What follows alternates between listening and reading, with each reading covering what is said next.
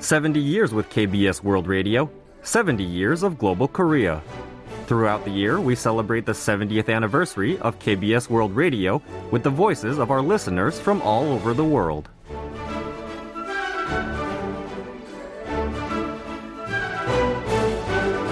KBS 日本語放送のリスナー、ラジオネーム、伊豆と申します。私の聴取歴は今年で3年目です。 My radio name is Yuzu, and I'm a regular listener of KBS World Radio Japanese service. I live in Sapporo, Hokkaido. My listening experience of three years is nothing compared to longtime listeners, but I tune in daily because it is so interesting. KBS World Radio Japanese service is like a friend who brings updates from Korea. I can get information about my favorite K-dramas and movies, while I can communicate with other listeners through listener comments on all the programs. I did a phone interview earlier this year, and the listeners were so kind. It's become a great memory for me. After the COVID 19 restrictions were lifted, I see many Korean tourists here in Hokkaido. I plan to visit Seoul to experience Korea firsthand. I promise I will keep tuning in. I love you, KBS World Radio Japanese service. ソウルに遊びに行きたいと思っています。これからも長らく放送を聞き続けたいと思います。KBS 日本語放送、さらよ 70 years with KBS World Radio, 70 years of global Korea. KBS World Radio brings Korea to you wherever you are.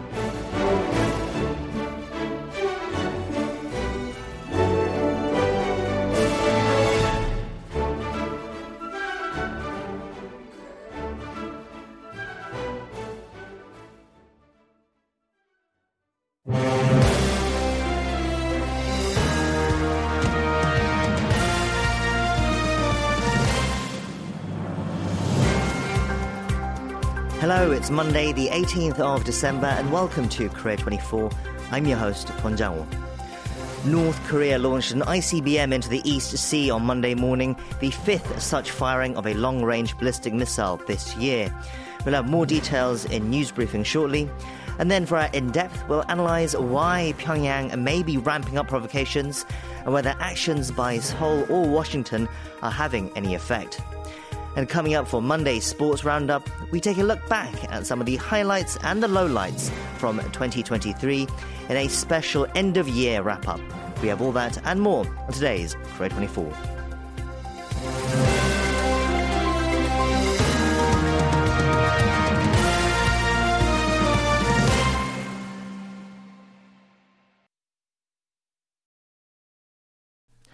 North Korea fired an intercontinental ballistic missile into the East Sea on Monday morning, a day after launching a short range ballistic missile.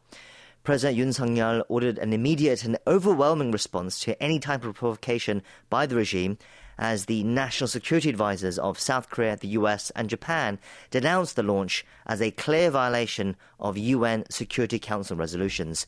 For this and other major headlines of the day, we have in the studio with us Deputy Editor in Chief of KBS World's English News Service, Kim In-kyung. In-kyung, hello. Hello, Channel. So North Korea launched two ballistic missiles in less than 24 hours, one of them being an ICBM. Can you begin by telling us the sequence of events? Sure. North Korea launched a short-range ballistic missile from Pyongyang at around 10:40 p.m. on Sunday night, which fell into the East Sea after flying 570 kilometers. That's nearly the same distance as Pyongyang to Busan, where the U.S. nuclear-powered USS Missouri submarine arrived on Sunday. At 8:24 a.m. on Monday morning, it fired an ICBM at a lofted trajectory from Pyongyang. The missile flew 1,000 kilometers before landing in the East Sea, leading to estimations that if flown at a standard angle, it could have flown more than 15,000 kilometers, posing a threat to the U.S. mainland. The launch marked the North's fifth ICBM test this year and the first in five months since the uh, Hwasong 18 ICBM in July. So, how did South Korea respond? Seoul had the National Security Council Standing Committee meeting presided over by National Security Advisor Cho Tae-yong, which President Yoon also attended. After being briefed on the situation by the head of the Joint Chiefs of Staff, Yoon ordered an immediate and overwhelming response to any type of prov- provocation by North Korea. The president ordered a firm combined defense posture with the United States, as well as an active push for a joint response by Seoul, Washington, and Tokyo through the real-time sharing of missile warning data. The three sides have agreed to operate the system by the end of this year, and it is reportedly in the final verification stage. The national security chiefs of South Korea, the US, and Japan also held phone talks on Monday and denounced the ICBM launch as a serious threat to the peace and stability of the Korean Peninsula and the international community. The officials said the North clearly violated the UN Security Council resolutions and agreed to work together at, at the UNSC, seek independent as well as multilateral sanctions against Pyongyang, devise joint responses in the military sector, and cut off illicit funds flowing into the North's nuclear and missile programs. What do we know about the purpose of the back to back missile launches? What's the speculation? First of all, the launch on Sunday coincided with the 12th anniversary of the death of late regime leader Kim Jong il. Enhancing domestic solidarity by marking this date appears to have been one of the aims. Secondly, according to North Korea, Sunday's short range ballistic missile launch was a reaction against a nuclear consultative group session held between South Korea and the United States over the weekend. In a statement on Sunday, the North's defense ministry called the NCG meeting an open declaration on nuclear confrontation. During the NCG session, Seoul and Washington agreed to complete the establishment of guidelines on the planning and operation of a shared nuclear strategy by the middle of next year. Yes, we'll have a further dissection on the missile launches and why the North may be conducting them later in the show. Shifting to other news now, the former Democratic Party chief, Song Yong-gil, appeared for a court review of a warrant seeking his pre-trial detention over alleged bribery ahead of the 2021 party convention. Can you tell us his remarks to reporters and recap what he's accused of? In front of the Seoul Central District Court on Monday, Song said that he had exercised his right to remain silent during the prosecution's questioning, but will humbly and sincerely explain himself in court over suspicions of bribery and violating the election and political fund laws. Song is suspected of involvement in the distribution of 66.5 million won, around 51,000 US dollars to DP lawmakers and regional party heads. He's also separately accused of creating an illegal political fund totaling 763 million won part of which were bribes for a business favor. Yes, the court decision is expected to come later today or early Tuesday morning. Meanwhile, a series of confirmation hearings are lined up at the National Assembly this week, starting with a hearing for the Agriculture Minister nominee on Monday. Can you tell us about some of the issues that were addressed today? Agriculture Minister nominee Song Mi-ryong said she supports ending dog meat consumption. Asked whether she supports the enactment of a special law to end the consumption of dog meat, she said certainly, adding that the government should provide support within reasonable boundaries for those who will have to discontinue business due to the special law. But she said it would be excessive to make comp- compensation compulsory. This comes after the opposition camp unilaterally passed a special law through the National Assembly's Agriculture Committee recently. She also expressed opposition to amending the Grain Management Act, which requires the government to purchase excess rice at a certain threshold to manage its supply and demand. Yes, there'll be confirmation hearings for the Finance and Oceans Minister nominees. That's scheduled for Tuesday, Transport on Wednesday, and then SMEs and Veterans Affairs on Thursday. We'll have more updates in the coming days. And finally, the Korean Medical Association held a massive rally in central Seoul on Sunday to protest the government's push to increase the enrollment quota for medical students in the nation. Can you tell us more? After the rally in the Gwanghwamun area, the KMA marched toward the presidential office in Yongsan. Also on Sunday, the association closed a week-long vote on suspending treatment, but doesn't plan to reveal the outcome. Tensions between doctors and the government have been rising since the government's announcement of survey results favoring a hike in the medical school enrollment quota. In response, the KMA set up a special committee on blocking the collapse of the nation's medical services and has staged an overnight protest in front of the presidential office since early this month. That's all for our news briefing today. Thank you for bringing us those updates. Thank you.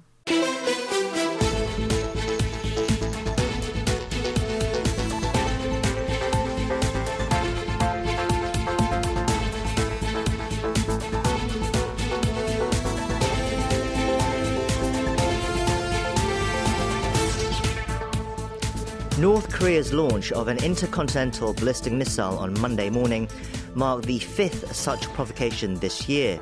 It also represents the highest number of ICBM launches that the rogue state has conducted in a single year.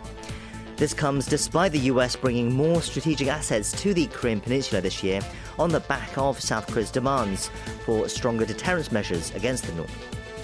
To discuss the latest move by the North and the changing geopolitical environment surrounding the peninsula, we have joining us on the line now Brian Myers, Professor of International Studies at Dongseo University and a noted North Korea expert. Professor Myers, hello and thank you for your time. Thank you for having me, as always. First off, what do you make of the timing of this latest ICBM launch? Uh, why do you think North Korea conducted it now? Well, you know, let me say what I don't think it was. I don't think it was a response to the NCG meeting, you know, in contrast to some speculation that's out there. I think the short range missile, perhaps, but not the ICBM, because you don't go firing something uh, that costly and important uh, in order to protest uh, a meeting. Uh, I don't think the question should be why was an ICBM launched on December 18th, but why have so many uh, long long range missiles been uh, fired this year, launched this year? And I think this frequency is not just an effort to keep up the pressure on the United States, but also an effort to make very clear uh, to the entire world that North Korea has a reliable and, and consistent launch capability. You know, and in order to prove that, you've got to, to keep launching. You know. Right. Before we talk more about why North Korea may have uh, launched this and why North Korea continues to fire ICBMs this year, uh, if we just talk a bit more about the details of the launch or what we know so far, it was fired at a lofted angle and traveled around a thousand kilometers before coming down in the East Sea. That's according to South Korea's Joint Chiefs of Staff what do the details of the projectile suggest? And do you think it could be a solid fuel long range uh, missile, which South Korean officials say that North Korea has been uh, developing and it's in its final stages.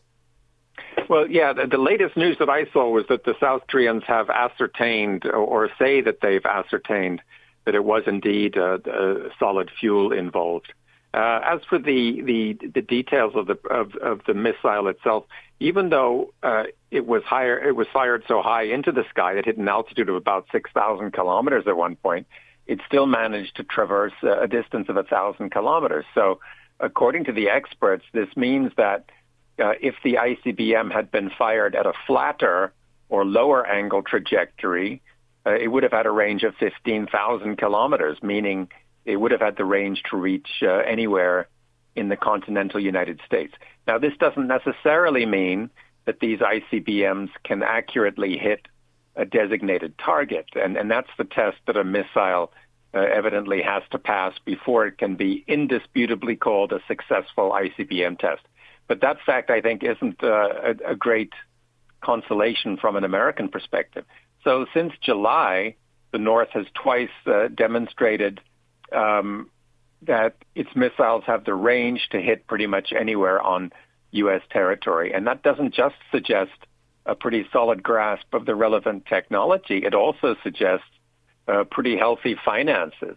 Uh, so clearly, uh, the sanctions are just not biting to the extent that America had hoped they would be.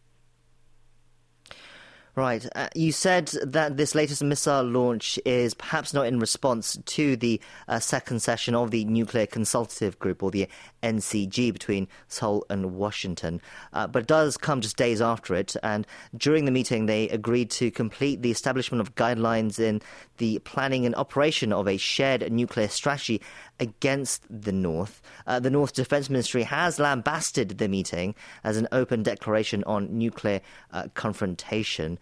Do you think the NCG meetings between Seoul and Washington and the closer ties the two have forged in deterrence have had any effect in containing North Korea, Professor? Seoul and Washington are constantly bringing US strategic assets to the peninsula now, but they don't seem to be stopping North Korea from provoking Washington. And in fact, some experts say that the nuclear assets that the US are bringing in are only providing further justifications for North Korea's ballistic missile launches. What's your take? It's a it's a tough question. I think when you get right down to it, I mean, let's be serious. I mean, the whole point of the NCG meetings and of these very uh, ostentatious visits to South Korea by nuclear submarines, nuclear powered aircraft carriers, most of them to where I am in Busan, uh, is not so much to uh, intimidate or contain North Korea. It's not so much to serve a real military purpose as to reassure conservative South Koreans that America is committed to defending this country against uh, nuclear attack. Uh, from the North's perspective, I think uh, you know a nuclear submarine that is docked quite openly in Busan is probably better than a nuclear submarine underwater and out of sight. Now, as you know, there was a, quite a bit of talk uh, before the Washington Declaration uh, about South Korea perhaps pursuing its own nuclear capability, and that was a prospect uh, that the Americans didn't even want to contemplate. So that's what these measures were about. Uh, though I'm not sure they have succeeded even in reassuring South Koreans a lot. And they have indeed given the North Koreans more of a justification or more of a pretext, if you like, uh, for going full steam ahead with their nuclear program. Don't get me wrong, I think they would have gone full steam ahead anyway, but there's perhaps a little bit more sympathy for North Korea's position now than there was last year. Do you also think that perhaps the tighter partnership between North Korea and Russia is making uh, North Korea more confident as well. This missile launch comes on the back of the successful launch of a military spy satellite last month, which Russia is expected to have helped, uh, providing at least technological know how. That's after the leaders of the two countries uh, met earlier this year. And how concerned do you think the US view the tightening North Korea Russia ties? Well, I'm not sure just how much technological input there was. I don't think there was enough time really for the Russians to have had much to do with that satellite. But I think that, that the partnership with Moscow is making North Korea more confident. Uh, but it's not just that. It's also, I think, the North's awareness that the United States now has two hot conflicts to worry about in other parts of the world, namely the Ukraine and Gaza, and is therefore unlikely to want to risk uh, another hot conflict over here you know, the North Koreans, I think, remember all too well, uh, because this is like the shining high point of their post-war history. They remember how the Vietnam War forced the Americans into a very passive role on the Korean Peninsula uh, in the late 1960s and early 70s. You know, Washington didn't retaliate against the capture of the USS Pueblo in 68. It didn't retaliate uh, against uh, large-scale, uh, deadly North Korean incursions into South Korea. So that history is probably informing their confidence now to a certain extent as well. Mm. Uh, meanwhile, my sense is that, uh, yeah, Kim's cooperation with Putin really is causing a lot of people in Washington to uh, to become more concerned about North Korea and perhaps to take an increasingly hardline view of the North. I've noticed that the liberal Western press has been striking harsher notes in coverage of the country since all that news broke about uh, North Korea providing ammunition to Putin. Um, you know, you see more people referring to North Korea as evil and so on. This very extreme uh, moralizing language. And I do tend to think that this is the result of Putin and Kim uh, drawing closer together. The satellite launch uh, we mentioned that was launched last month, that also uh-huh. led to the 2018 Inter-Korean Military Accord being all but scrapped by the two Koreas. The military pact had provided a buffer zone of sorts between the south and the north for any potential clashes, uh, especially near the border. This latest missile launch obviously has uh, many concerned. Are you concerned about the situation between the two Koreas at all, considering the North's continued provocations? Do you think there is a significant or real risk that North Korea could carry out other localized provocations against South Korea? It's difficult to say because, you know, parliamentary elections are coming up here in April next year. Now, it's true that uh, North Korea's two big attacks in 2010, you know, the Cheonan sinking and the bombardment of Yeonpyeong Island, they were followed by big defeats for the Conservative Party in the polls. But, uh, you know, public opinion could just as easily tilt in the other direction in favor of the ruling party. Uh, you know, South Korean voters are always very unpredictable. So all things considered, I would expect North Korea to focus on the nuclear program for the time being, to keep up this momentum and refrain from any risky uh, provocations of South Korea. Though I wouldn't be surprised if we continue to see relatively low uh, profile things like artillery fired into the LOC.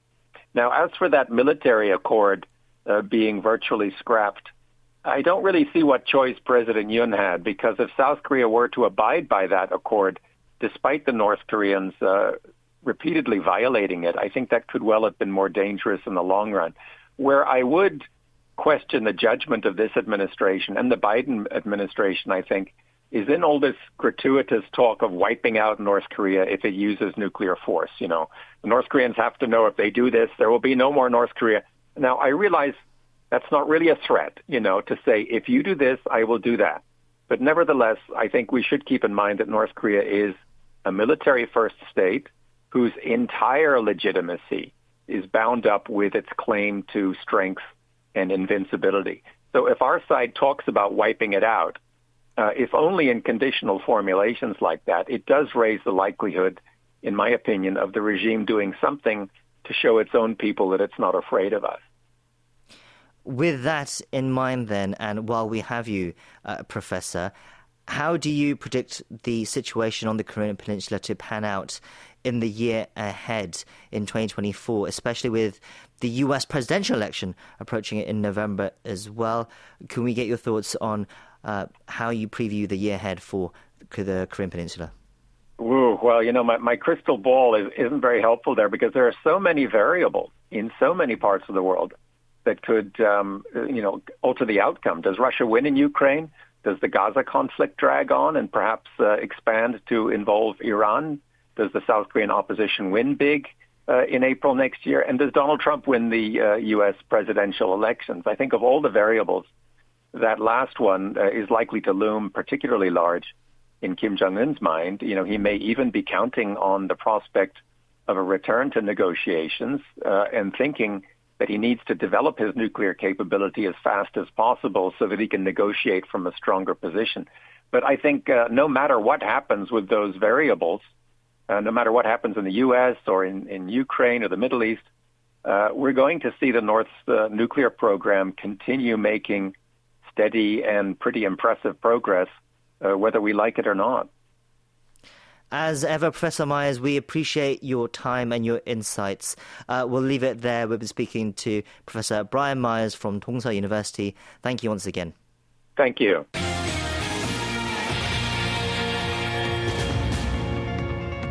Welcome to the Korea 24 Stock and Forex Update. The benchmark Korea Composite Stock Price Index gained 3.30 points, or 0.13% on Monday, to close the day at 2,566.86. The tech heavy Kosdaq also jumped, climbing 12.65 points, or 1.51%, to close at 850.96. On the foreign exchange, the local currency weakened 0.71 against the US dollar closing the day at 1,297.21. You can check Korean stock and forex closings at world.kbs.co.kr. We move on now to Korea Trending, our daily segment where we take a look at some other news stories that have been trending online.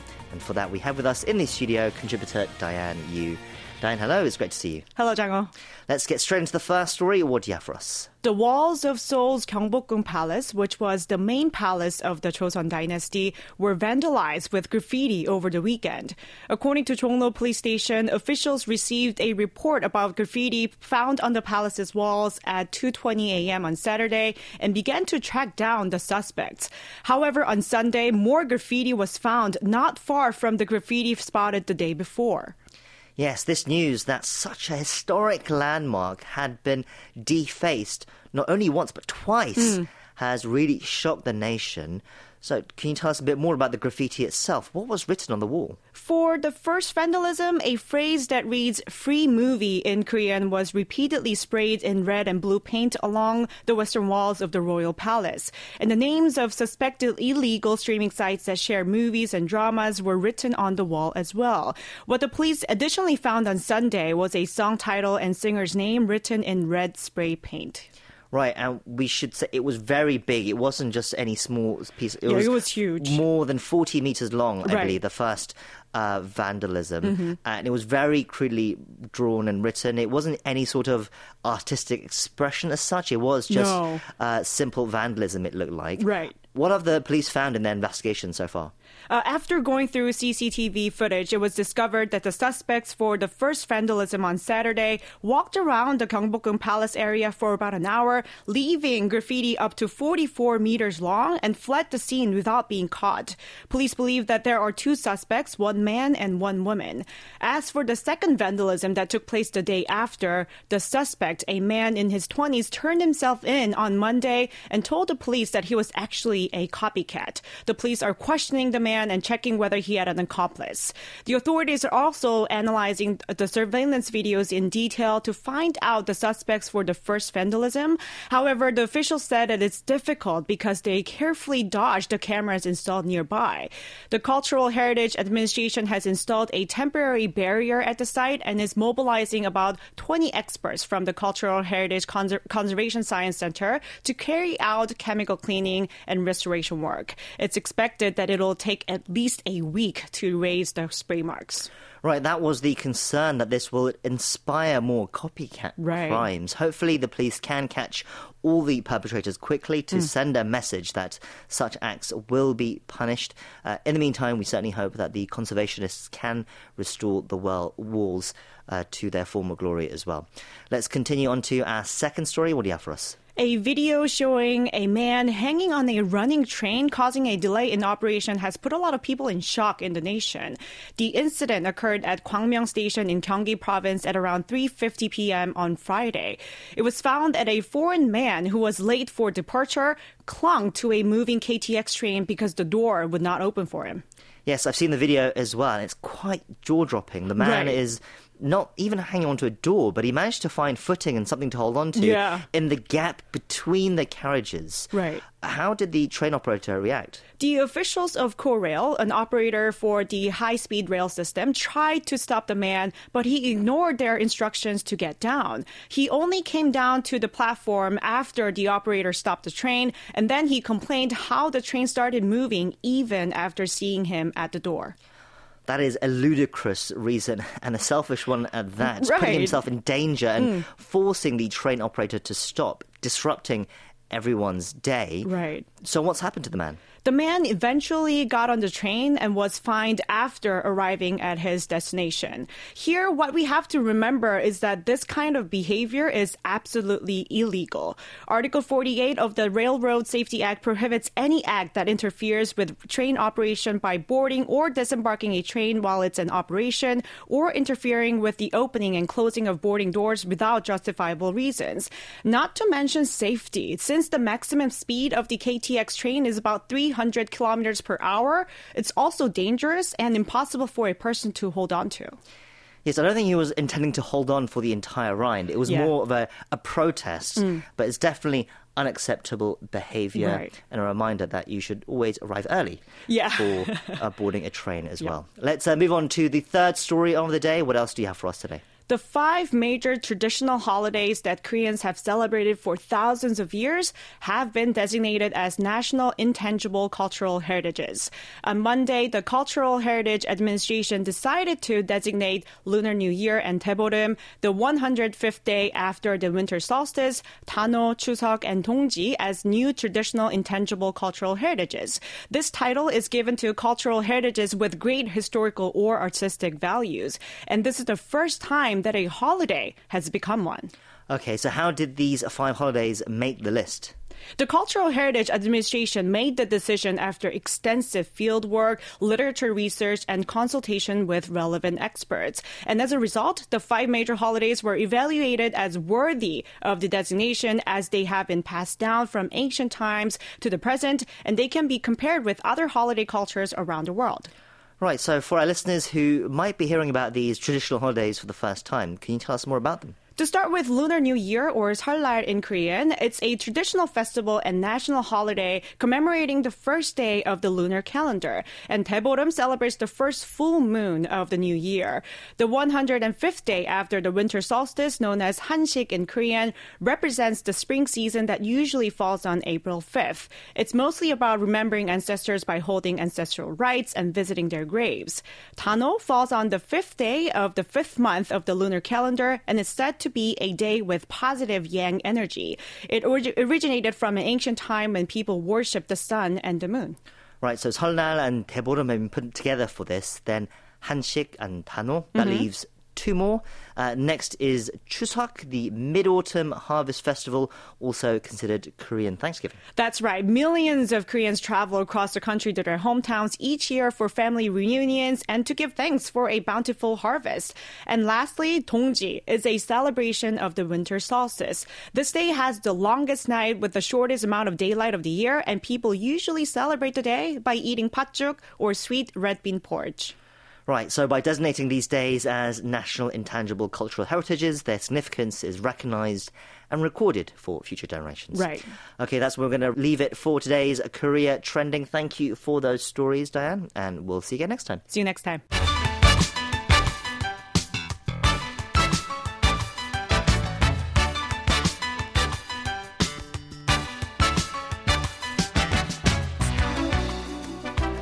Next up, it's Monday Sports Roundup, our weekly segment where we dive into the Korean sporting world. And this week, it is in fact our last roundup of the year.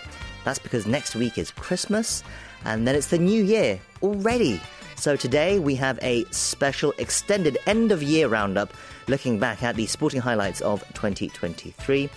And to do that, we have two guests with us today, both in the studio. First, we have our main regular contributor, reporter Yu Jiho from the Yonhap News Agency. Jiho, hello, it's great to see you. Oh, it's great to see you too. Yes, in person as well. It's great to see you again. And we also have our fill-in guest whenever Jiho is not available or reporting overseas. That is, of course, sports writer and football expert Steve Price. Steve, hello to you too. Yeah, hello and happy Christmas for next week. Yes, happy Christmas for next week to you both. It's great to have you uh, both with us today. There's lots to cover, so let's get cracking. Let's start with the most memorable sporting moment in Korea for 2023. When you look back at 2023, what will you remember? Jiho, let's start with you. Yeah, from the domestic sports, I think uh, the LG Twins finally winning the Korean Series title as the KBO champions uh, was a pretty big story. Of course, the LG Twins being one of the, I guess, the most popular team in the KBO, uh, but ha- not having won anything since 1994. Uh, you know, finally they had a shot playing, playing in the Korean Series for the first time since 2002, and coming through, winning it in Game Five over the KT Wiz. Now, they lost the first game of the current Series, mm. and there was a lot of oh here we go again kind of vibe among the fan base. There, you know, th- this is a very passionate but also very frustrated, very aggrieved fan base to begin with. I can imagine 29 years. That's 29 years, wait. and yeah, I mean this is a 41 year old league. So if you if you go 29 years not winning it, that's pretty long time. Mm. And for them to drop the first game, and if you look at the odds, if you look at the history of the Korean series, the teams that win the first game have gone on to win the title about 75% of the time. Wow. So okay. for them to lose the first game at home, again, there was a lot of uh oh you know, here we go again. Mm. And they were trailing four nothing after first inning in the game two, but mm. they rallied to win that game five to four, and then they did not lose again the rest of the series. They won game three, uh, eight to seven, rallied with the three runs in the top of the ninth inning on the road, and uh, took the game for fourth game a lap for fifteen to four, and closed it out in game six at home. Actually, game five at home, six to two, um, to I guess um, and years of years of frustration. So good for them, the Twins. Uh, so there's a lot of uh, a lot of tears in the stands. I know I was there. Uh, there's a lot of fans that just crying tears of joy. A lot of elation there. So um, uh, congrats to I guess the LG Twins for winning it for the first time in 29 years. Yeah, it's an incredible story. Uh, LG finally winning the championship again. A real highlight of the year, definitely. Steve, let me turn to you now. What was perhaps uh, your most memorable moment or uh, thing that happened for you in sports in 2023 in Korea? Yeah, I mean, these kind of things, we normally look at the successes, like winning the championship and stuff. Uh, for me, though, uh, in terms of the football, in terms of the K League, it's kind of the failures that were so memorable this season. Mm. Um, maybe if you're a Suwon, uh, Suwon Blue Wings fan, it's kind of a season you want to forget. um, but, yeah, I mean, the title race in the K League was quite unexciting this time. Uh, Ulsan just strolled to the title. But down at the bottom, uh, you know, we've seen in the last few seasons, there's been a few big clubs always there, almost getting relegated, fighting. We've had FC Seoul, we've had Suwon Blue Wings there in the last few seasons. Uh, but if you're down there, eventually it's going to go wrong and you're going to get relegated. And right. that's what happened to uh, the Blue Wings this season.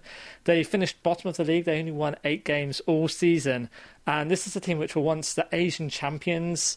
They they won the K League as recently as 2008. They came second in the league in 2014, 2015. And so, you know, how can they get relegated? Such a big team compared to some of the other teams. Mm. And yeah, it just all went wrong this season. They actually changed their managers twice to try and get things going. They brought in Kim Byung Soo kind of early on in the season in May. He couldn't turn it around, got rid of him. They brought in club legend Yeom Gi-hoon as well. Anyone who's watching the K League, he always seems to get the best out of um, Soo Won-hin as a player. They'd look like they'd lose so many games and he would score a last minute goal to win it for them or something like that. Mm. But when it came to coaching, he couldn't quite manage it. It looked like he did with um, the last but one game of the season against FC Seoul. Seoul really wanted to relegate uh, Blue Wings. A huge crowd. I think there's like 50,000 there. Uh, great atmosphere, and Blue Wings won that 1 0. They thought they're going to do it, they're going to stay up, but then the last game of the season, they only managed to draw nil nil against Gangwon, so they, they got relegated. And it's kind of going to be a bit of a huge embarrassment for Samsung. You know, they're you know, the biggest company in Korea. They've had so much sporting success in the past, but all of their teams these days in all sports seem to be doing very badly. uh, so maybe this relegation is going to be a bit of a wake up call for Samsung uh, in terms of how they're going to act towards their sports teams. Uh, certainly, it's going to be interesting next year with uh, the Blue Wings in the second tier of Korean football. Right, of course, it can't all be highlights. There are uh, some lowlights as well. And Suwon's relegation has been shocking. That has been, unfortunately, one of the major headlines of the year. You say it's a season to forget. Well, they won't be able to forget it next year either, because as you said, they'll be competing in the K League too. But we'll see how they fare uh, next year, whether they can jump back up right away. Uh, because they have, you know, the, for the financial backing, as you said, they are uh, owned by one of the biggest companies in Korea. So we'll see what happens. Uh, Jiho, you mentioned baseball, the LG Twins, for the highlight of the year. Uh, we actually want to get an update on some other major news as well that came out over the last week. We mentioned it on our show uh, last Wednesday, but uh, the Kiwoom Heroes center fielder Lee Jung-hoo has signed a six-year contract worth 113 million US dollars with the San Francisco Giants in the MLB. So, Jiho, this is one of the uh, major stories of the year as well, uh, because that is a huge contract for something coming straight from the KBO, right? Can you walk us through the details of it? Sure. Well, it is the largest contract for a uh, Korean player going from KBO to MLB through posting. And, uh, you know, Lee Jung-hoo was posted earlier in December. Uh, San Francisco Giants jumped right on into it, uh, didn't waste a lot of time. In fact, signing him barely about a week into his posting negotiation window. So giving him $130 million over six years, uh, he can actually opt out after year number four, meaning he could become a free agent after 2027 season when he's still 29 years old. Mm. So it's a great deal for him. Uh, he's going to make $7 million in 2024, uh, $16 million in 2025, $22 million each in 26 and 27, 27 and 24.5 million in the final two years of the six-year deal mm. if he does choose to stay with the Giants. And he's also receiving a $5 million signing bonus. Uh, he's going to make some contributions to charities in the San Francisco community. Um, hey, look, it's a lot of money. Uh, I think uh, a lot of pundits even predicted he would, someone like him would maybe command, you know, 50, 60 million over four or five years. And he's getting about double that amount in total value. Uh, but uh, you know that's how that's the way the market played out. Uh, he was, I guess, fortunate to be in the in the open market when there were teams looking for center fielders like him. So uh, good for him, and uh, I think he's going to be a great fit with this team. Right. Well, that's the question. It's a big contract, mm-hmm. and with that comes the burden of expectation. It's perhaps a difficult question to ask right now, but how do you think he will fare in the majors? Well, you know, as, as far as the fit is concerned, uh, the Giants needed a steady center fielder who could play, you know, half even half decent defense and put the ball in play at the plate. You know, this is a team that went through 11 center fielders in 2023, wow. and none of them particularly any good. Uh, which is why they were, you know, they went through 11 players in the in the first place. So they, you know, wanted somebody who could be, be sort of the stabilizing force in center and be, uh, uh, I guess, uh, you know, good contact hitter near the top of the lineup, and if he really fits the bill. In fact, uh, Farhan Zaidi, the president of baseball operations with the Giants, said during uh, Lee Jung-hoo's press conference that they found him to be a perfect fit when they looked at the options in the open market this offseason. So. Mm. And the teams typically don't invest this kind of money into a player to put him on the bench, so, right? So he's going to get every opportunity to play every day on a regular basis uh, in center field and potentially near the top of the lineup. So again, there's a lot of pressure, right? There's a big number.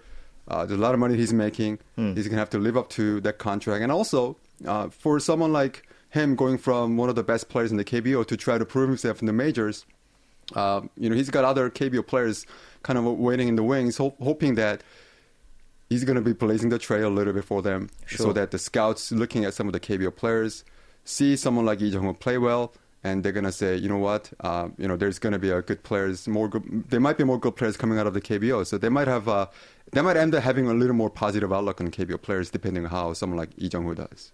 Yes, it'll be really exciting for Korean baseball fans to see how he fares uh, next year. Uh, before we move on, Jiho, let me stay with you for, for one more topic. One other major achievement in baseball we should also mention is someone who is already in the majors. The San Diego Padres infielder Kim Ha-sung became the first South Korean and only the second Asian player to win a coveted gold glove in the MLB. That was quite a special recognition as well this year, right? Oh, absolutely. You know, he was a, a solid defender in the KBO when he was playing with the Heroes, actually teammates with Lee Jung-hoo. Uh, certainly not a great defender in, in Korea, but he really worked at it. He really worked at his defense when he went to the majors uh, with the Padres. You know, he was a slugger back in the KBO. Uh, I guess he realized he wasn't going to be the type of hitter in the MLB against that kind of pitching. So he probably decided, you know what, I'm going to make my defense a calling card. So he really worked at it. Um, this is something that kept him in the lineup in year two when he wasn't really hitting for a lot of power. Um, so he was he was a finalist for a Gold Glove in 2022. Finally won it in uh, in 2023 at the utility position. He's a primarily a second baseman this year, but um, he also played a second uh, shortstop and third base. So he's got a lot of um, uh, versatility mm. as far as his ability to play different positions. So he's, he's a really valuable player in that sense. And also he hit for a lot more power this year compared to the last couple of years. So he's a, a really good example of a player really working at his game. Right. Uh, even when he kind of reached that, you know, reach, when you when you go to the majors, you might kind of say, you know what, I've already made it. I could just, you know, go through the motions. I could still be good enough to play in this level. But here's a guy who really worked at his game, right. Uh, improved the area uh, of the game that wasn't particularly good uh, in the beginning of his career right? So it's hard work that paid off for him. His defensive versatility, as you said, has been a real asset, and he's become a, a bit of a fan favourite for the Padres uh, as well. So it's great to see him receive that award. Okay, Steve, let me turn to you now to talk more about the year in football. You talked about mm-hmm. the uh, domestic league, but let's talk about the national team and some of the major Korean stars playing abroad as well. It, it was a transition year for the team with their new head coach, Jurgen Klinsmann, taking over. But uh, how would you describe the year in football for Korea, and which Korean player uh, stuck out to you the most this year? Yeah, exactly. It's a change. It's a, a new cycle, a new World Cup cycle. So um, there's been quite a lot of changes. The big one, of course, changing the manager, uh, the head coach, bringing in Jurgen Klinsmann. Very controversial at the time. Um, he's he had some success as a coach at the start of his coaching career, uh, especially with Germany and a bit at the start with the USA. But then after that, lots of things went wrong, and he's been out of the game for ages before joining Korea. So mm. it was a bit of a shock appointment. It started terribly for him. Um, they didn't win any of the first five games, and you could really feel the pressure was on him then, uh, especially as uh, he was getting a lot of criticism for spending too much time kind of out of the country. Mm. Uh, not uh, some of that I think is justified, but some of it also is a bit unjustified because so many of the Korean players uh, especially the ones in the national team, do play abroad, mm. and so do all of Korea's opponents, and all right. the Korean players who play in Korea play for like two teams. So it's you know Jeonbuk and Ulsan. So it's a bit a bit of a some, some, something justified, but something maybe a bit too much. Right. Uh, but then from September, uh, stuff has started going a bit better. The national team's actually turned things around. They've won the last five games in a row, scored 19 goals in that time, and they conceded none. So mm. that's pretty good performance. Some were against quite easy teams, but some were actually against pretty good teams like Saudi Arabia, uh, one of the better teams in Asia at the moment, against Tunisia, who are always at the World Cup. And then uh, we actually had the World Cup qualifiers starting already.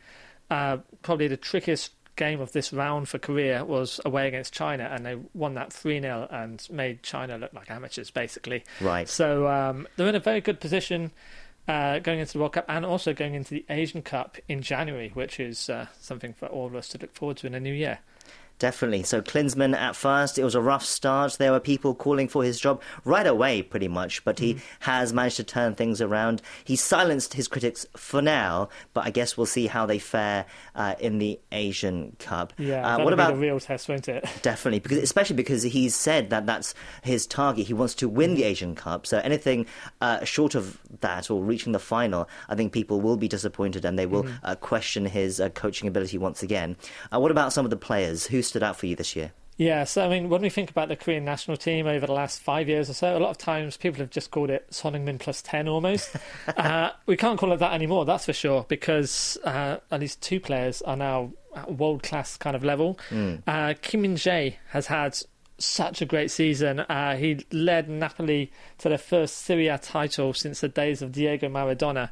Uh, so it's fantastic for him to do that. And that success was because of part, mainly Kim Min Jae's uh, excellent defending. Mm. He was named the best defender in Serie A, like you know, one of the best leagues in the world. He was on the Ballon d'Or list for one of the world's best footballers. He was actually the highest ranked defender, uh, from what I can see, on that list, which effectively made him the best defender in the whole world last year or last season. Indeed. So uh, that's some kind of year. Um, in the summer, he that strong Napoli performance got him a dream move to Bayern Munich. Yeah, again, one of the biggest clubs in the world. And they signed him for uh, the figures quoted are more than 50 million euros, um, and so that makes him the most expensive Asian signing ever. Mm. And since then, he's been playing every game for, for Munich. He actually scored his first goal for the club uh, this weekend in a 3 0 win against Stuttgart. So he's had a fantastic year and has definitely shown that he's up there as one of the world's elite footballers. Definitely. When he's playing for the national team as well, you can see mm. how he's just a class above uh, everyone at the moment, especially in Asia. Yeah, and um, another one has been Lee Gang-in, who everybody's seen his potential for years, but he's never quite been able to do it for all sorts of reasons to do with himself and what's going on at the clubs he's been playing at. But this season, he's really, or this year, he's really shown uh, what he is capable of. He had um, a great season with Mallorca last year in La Liga. Uh, he actually in that season, he was the sixth best dribbler in the whole of La Liga last season in wow. terms of the number of successful dribbles.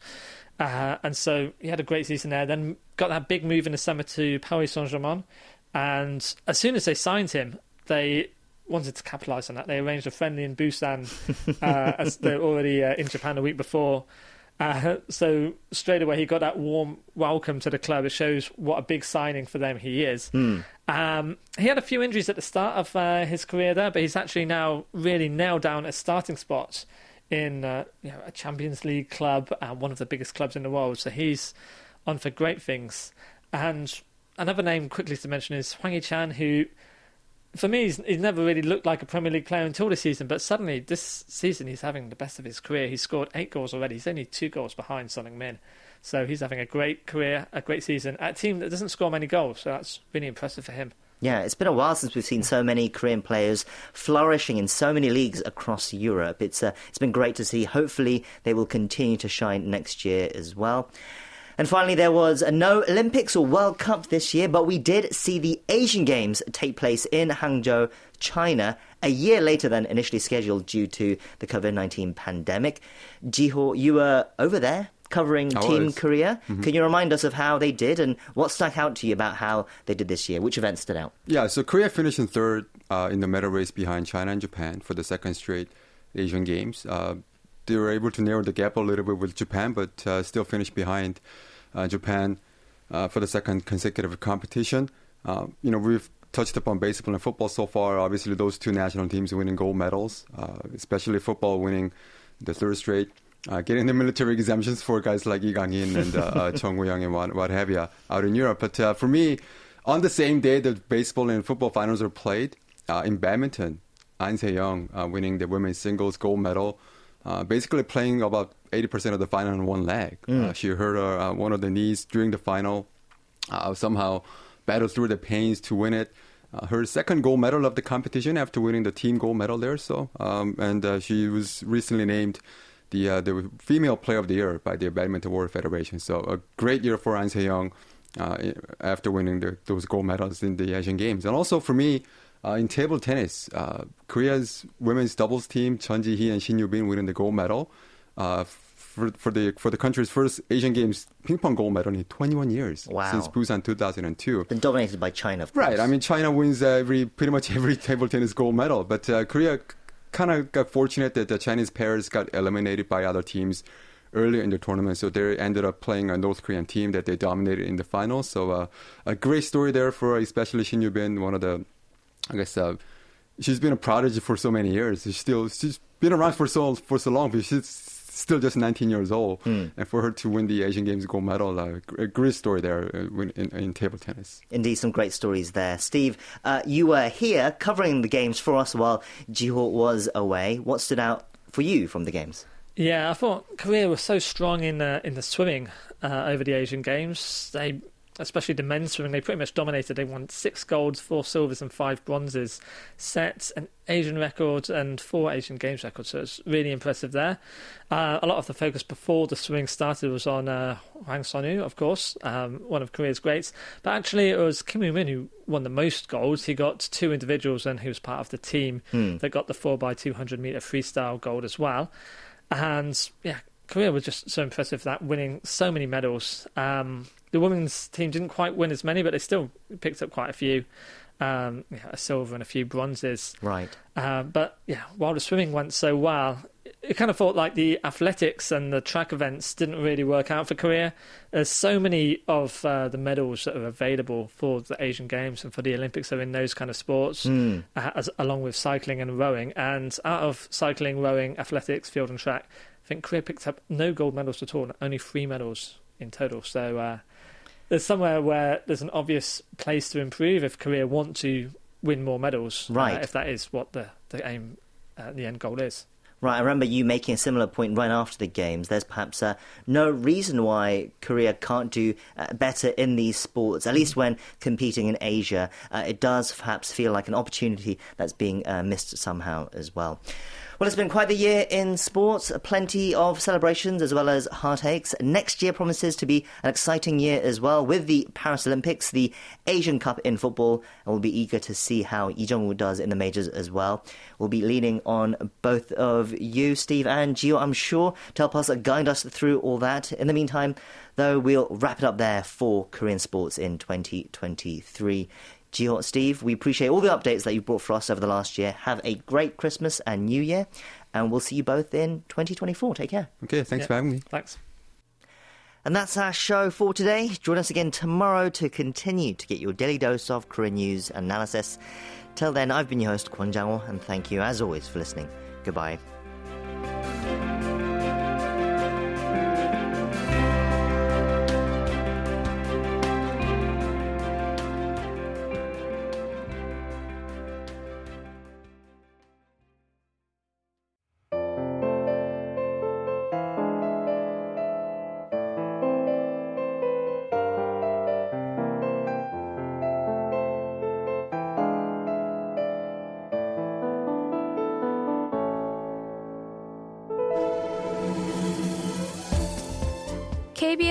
Radio offers all you need to know on Korea through its various programs. Are you into the latest K pop tracks? Then K pop Connection is your fix. Brian Ju brings you the best of K pop and K culture. On Korea 24, host Kwon Jang-ho helps listeners digest all the biggest stories coming out of South Korea. Keep up with what's happening on the peninsula by listening to Korea 24. Learn about Korean folktales on Mondays with Global Audiobook Once Upon a Time in Korea. If you're a bookworm, don't miss Books on Demand, a program that introduces Korean literature to the global audience every Tuesday. Our Wednesday program, Korea Today and Tomorrow, provides news on the latest diplomatic developments in and around the Korean Peninsula. Want to go deeper than K pop? Sounds of Korea takes a closer look at various traditional music every Thursday. KBS World Radio is your go to channel for all things Korea. Tune in.